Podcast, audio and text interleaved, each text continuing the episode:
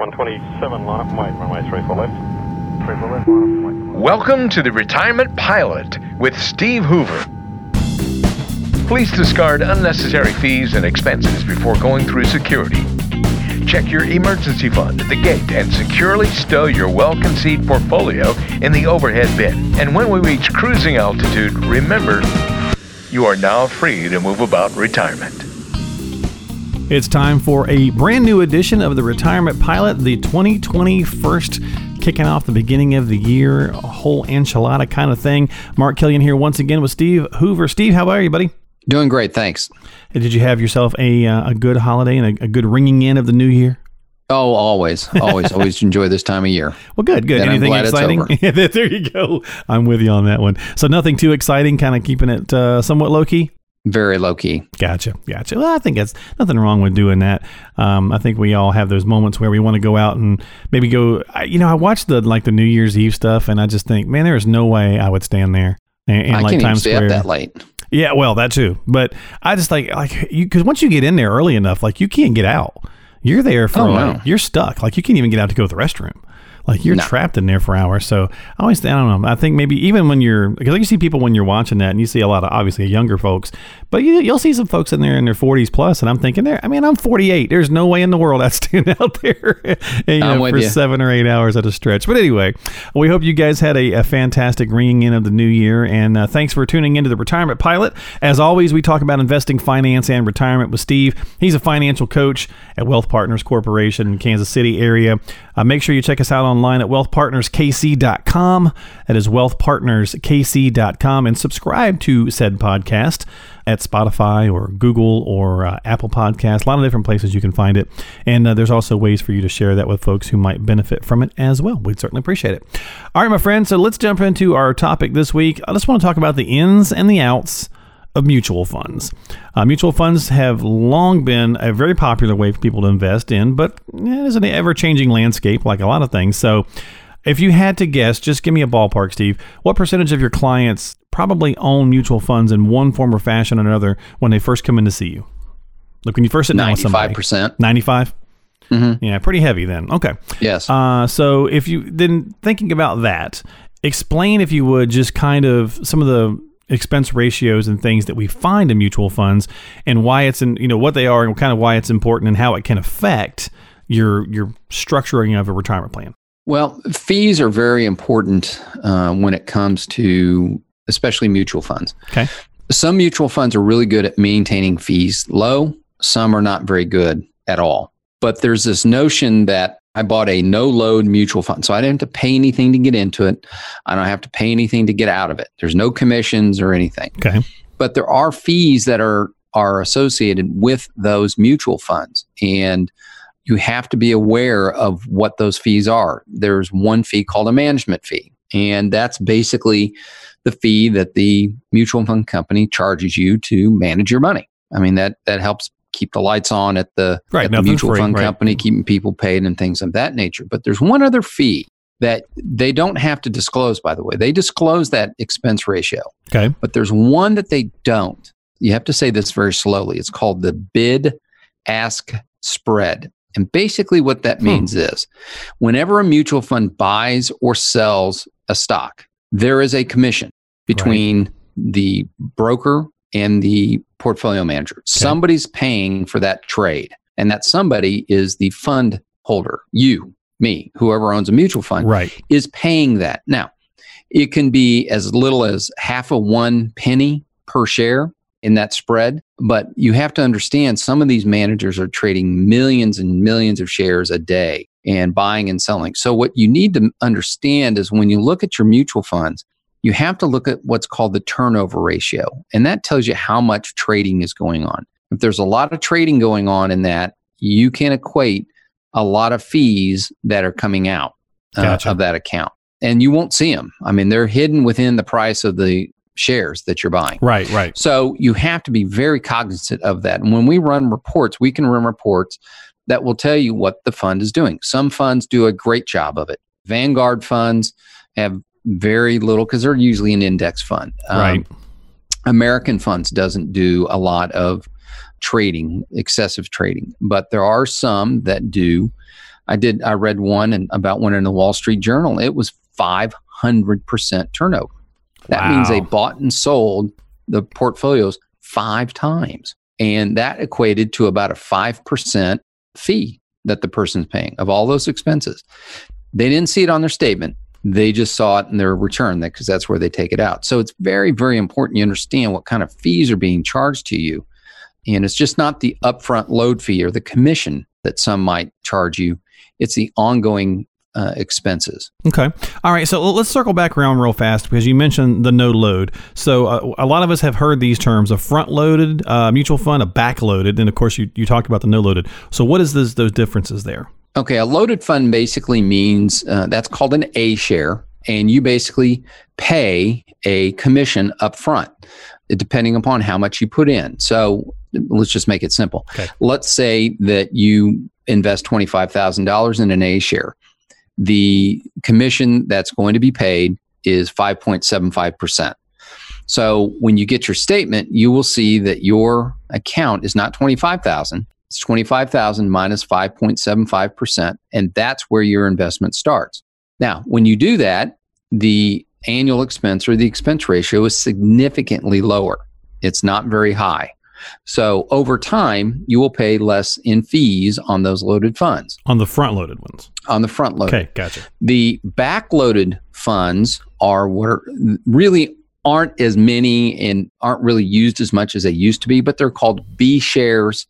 And B share said, okay, you can buy this mutual fund. You put 25,000 in, 25,000 is going to work for you. But the ongoing management fee or expense ratio is much, much higher than the A share expense ratio. Okay. Gotcha. But if you get out of that mutual fund within three or four years, you're going to pay a commission. It's called backloaded. So you ins- might pay 3% to get out or 4%, depending upon what fund you get. But if you hold it longer than six years, then there is no load or commission to get out of it. So that's why they call it backloaded. It's backloaded because if you sell it within six years, you're going to get hit with a fee. gotcha. Yeah. Okay. Then the last one is called a no load, and Right. that is a fund where you quote don't pay anything to get into it, you don't pay anything to get out of it. So there's no commissions up front or on the back end. Some no load mutual funds have higher expense ratios going on. That's where Um, they're going to make the money on, right? They, they have to make money Right, on it, exactly. um, some way, somehow. There is going to be some type of maybe a little higher expense, but that's basically what a no load is. Okay. All right. So just to kind of break those out for us since we were talking about that. So keeping in with the theme here, the ins and outs of mutual funds, and that's what we're kind of discussing and sharing a few things here for you to think about uh, here in the beginning of the new year. What are some of the tax is- issues um, that mutual funds can create? Can you give us a few of those uh, pointers? Yeah. Now, we have to talk about mutual funds that are not inside a retirement account, Okay. not inside a variable annuity, not inside a um, IRA, 403b, 401k, whatever. We're talking about just a mutual fund that you bought with after tax money. Okay. That's what we call a non IRA account. You need to be very, very cognizant of the capital gains that can be distributed to you. By law, the mutual fund company has to distribute the capital gains, which is the, you know, which are the profits of the fund to the fund holders every single year. So what happens is this is what how it works. The mutual fund manager on most mutual funds is buying and selling throughout the year. They may buy stock A and make $10. They may buy stock B and lose $5. So in essence, you've made $5 in that fund. And all they basically do is add up all the gains, subtract any of the losses that they have, and if there's a positive at the end of the year, they're going to distribute those gains to you the shareholder with whatever ratio that you own of that fund. And in certain years, that can be real ugly because your value of your portfolio could actually be down in value, but you get a tax bill at the end of the year. And people do not like that when they go, wait a minute, I lost $30,000 in my portfolio, but I've got a tax bill over here for capital gains of 40,000. What happened? My account's not 40,000 higher. It's because of all those accumulated gains they took during the year and the losses didn't offset them. So you've got to be really careful about certain mutual funds. And that kind of goes back to what we talked about before, which is the turnover ratio. If you have a lot of turnover ratio, that's probably going to equate to a lot of capital gains taxes that you're going to have to pay on those funds at the end of the year. And by the way, you don't know what those are going to be until about eh, late October, November, when it's too late to do anything. Well, that's always good. oh yeah, yeah. Wait when till you the have last no, second, no choice. So that's why going back and looking and running a report and seeing what you own, you need to look and see what that expense ratio is because that'll give you an idea. Because typically those turnover ratio is pretty consistent. I've I've seen it where the portfolio manager averages about three hundred percent a year. 300% a year. And that equates to very high capital gains rates. Okay. All right. So, I mean, really a lot of great information here on the podcast with Steve here on the Retirement Pilot, talking about the ins and outs of mutual funds. So, a lot of little things to think about. Definitely some tax issues that, that can be created by there. So, you want to make sure you're having the discussions with your financial advisor. Uh, hopefully, you picked up a couple of useful information nuggets there of uh, things about front loaded and back loaded, uh, no load, um, and just, you know, the expense ratios and the things that we covered in that, that hidden one that Steve was telling us about was at the BAS uh, I believe was what that was. So a lot of interesting stuff in there. Now I started this off, Steve, by asking you about what percentage uh, of clients when they first come in to chat with you typically have mutual funds, and you said about 95%. So my final question to wrap this up is, uh, how often do you, if at all, do you incorporate mutual funds into your clients' portfolio? So once you've switched them over and you're working with them, you're helping them out, do you still use mutual funds if the vehicle is right, or have they kind of been fading away? I would say partially fading away. Okay. Using more and more exchange traded funds, which are similar to mutual funds, but I still use mutual funds in the in the right situation. It has to fit the particular situation for the client, and uh, but I do still use some mutual funds as well. But am going slowly towards more exchange traded funds due to the fact that you do have some controls on fees and potential capital gains. Yeah, I was, and I was asking because we hear a lot of things out there that uh, there's conversations about mutual funds being eliminated, so on and so forth, because maybe they're antiquated and yada yada yada. And so, like any financial vehicle, I think there's probably a a right fit or a right time for it. But again, it's not just it just it shouldn't just be a catch all anymore. You, you have to make sure it's the right vehicle for you.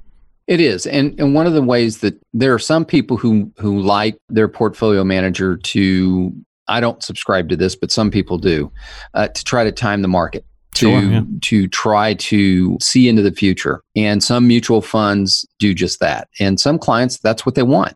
And that's what they'll go for. My philosophy is nobody can tell the future. Nobody knows what's going to happen. It's all just a guess. Yeah. But I don't think mutual funds quote are going to go away. I do think they're going to be structured a little bit differently. They're going to be the, the fees are already starting to be cut on them significantly. So I think at some point they're going to just be to a point of where they're just not profitable enough for the fund companies to utilize. And I think they're going to switch uh, closer to the exchange traded fund markets. Gotcha. Okay. All right. Well, great show. Great information here with Steve Hoover, as always. And so uh, we're going to finish off with an email question, Steve, to wrap up this podcast that we got uh, during the holiday break. Uh, this cracks me up. They, they didn't have a name attached to it, they just signed it confused. Oh, very nice. Uh, but if you'd like to send in your own email questions to the show or just to Steve in general, just go to wealthpartnerskc.com. That is wealthpartnerskc.com. You can always just call Steve as well if you have some questions. Uh, again, we talk in generalities. So if you've got a specific question, make sure you get specific advice from a financial coach like Steve Hoover. 913 685 3207. 913 685 3207. All right, confused. If you happen to catch this podcast, uh, here is your question. It says, I'm a little overwhelmed, Steve, by how many accounts we have. We've moved around to a lot of different jobs. I think between my wife and I, we have six different 401ks, three IRAs, two Roth IRAs, two small pensions, a 403b, and then some individual stocks and whatnot. It's getting hard to manage, and I'm not even sure, uh, you, you know, what we have invested in all those accounts, like what they're invested in. Uh, how much do you think we can consolidate, and how will all of that work? Wow. Wow, they got a lot. They have traveling around. Well, mm-hmm. here's the one thing that there's a fallacy out there that people say, well, I own X amount of mutual funds or I've got three or four 401ks, et cetera, and I'm diversified. Right, exactly. That's not diversification. More than likely, it's um, probably all large cap, right? It's probably all large cap because that's usually what everybody goes to. Right.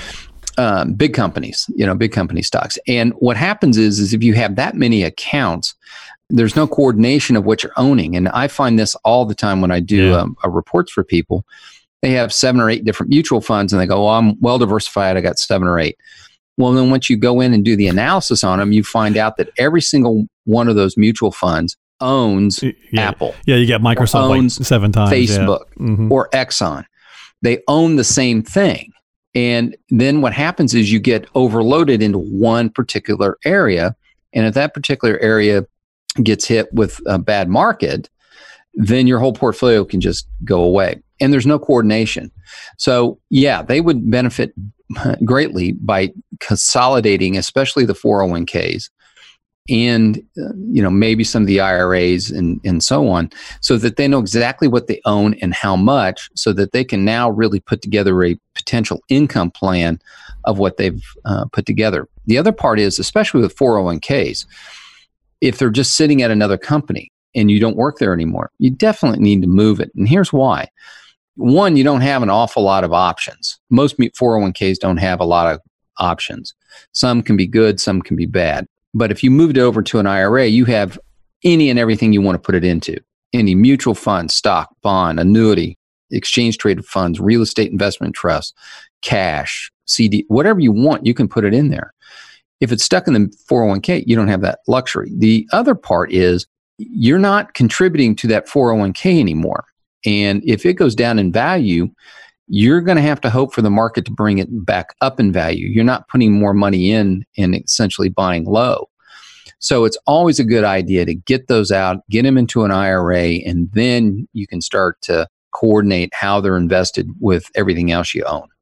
Yeah, I mean, that's a lot of stuff. So, I mean, I'm glad that they're asking the question, and hopefully you can start to pull some of those together. And that's the advantage of working with an advisor. Uh, you know, based on kind of how I'm reading this, it's getting hard to manage, so on and so forth. It sounds as though maybe Confused has been doing this on their own, and sounds to me like you know now working with an advisor is really going to help kind of bring this together. We talked on a prior podcast about having a collection of stuff, and that's really mm-hmm. kind of what this is to me where you know just think down. of all the paperwork. Yeah, that's what I was thinking. I was like, account. and even if massive. you even if you go paperless and you go online, think of all the emails you're going to get with all this stuff. Yeah. Yeah. I mean, it sounds like they're probably going to be in pretty good shape when you pull this all together and look at it, but it's just a matter of figuring out what they have. Uh, exactly. And so, uh, yeah, so getting this consolidated, uh, how will it all work is the kind of the end question. Well, I think, you know, getting with an advisor confused is going to help you let them kind of uh, do some of that heavy lifting and smooth things out for you. Wouldn't you say? Oh, absolutely. Because now you get a clear picture of what you have. Yeah.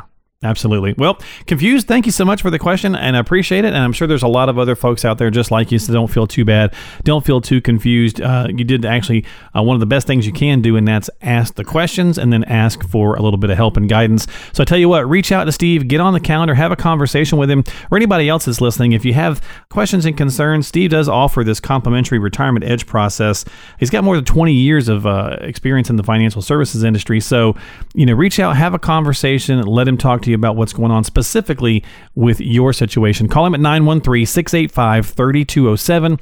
It's 913 685 3207 and have a chat. Get on the calendar. Come and see him in Overland Park there. That's where his office is at in Kansas City. Uh, or just get a you know conversation going on the phone because, as we mentioned on a prior show, uh, he has clients all over the country. So he can certainly give you a hand as well. And as always, make sure you subscribe to the show. If you found us online, great. Share this with others who might benefit. You can find it and share it at Wealth Partners KC wealthpartnerskc.com. That is wealthpartnerskc.com on the podcast page.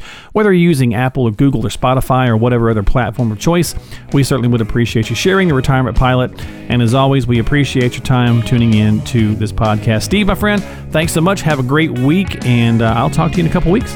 Sounds great, Mark. Thanks. We'll see you next time. And don't forget to send those email questions in to wealthpartnerskc.com. And we'll see you here on the Retirement Pilot with Steve Hoover.